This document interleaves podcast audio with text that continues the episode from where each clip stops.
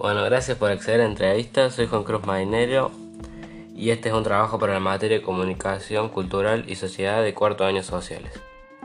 Bueno, esta es la primera pregunta. ¿Alguna vez discriminaste a alguien? ¿Por qué? Sí, porque uno a veces piensa que la gente elige ser pobre o no tener trabajo o no acceder a algo.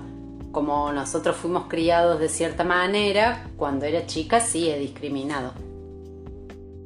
¿Ser pobre significa ser un negro de mierda? No, porque la condición social no tiene que ver con, la, con el color de la piel. ¿Viste algún hecho de discriminación alguna vez? Cuando estaba estudiando en Córdoba, sí veía cómo eh, discriminaban generalmente a la entrada de una confitería por estar vestido de alguna manera. Bueno, la cuarta pregunta, ¿crees que algún día puede disminuir la discriminación?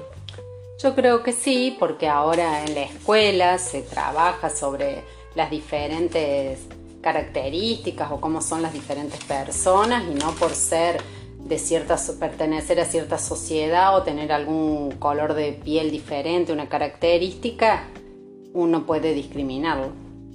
Bueno, y la última pregunta, si alguna vez te sentiste discriminada. No, por suerte nunca.